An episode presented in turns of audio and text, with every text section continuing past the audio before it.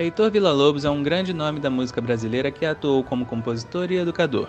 Para ele, o ensino da música carrega a formação do cidadão brasileiro, reforçando valores nacionalistas, morais e cívico, além de treinar a capacidade do indivíduo para apreciação artística da mais alta cultura.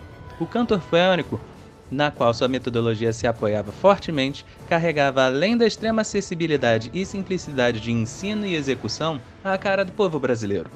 Sendo assim também um instrumento de musicalização em massa capaz de musicalizar até mesmo um estádio de futebol lotado.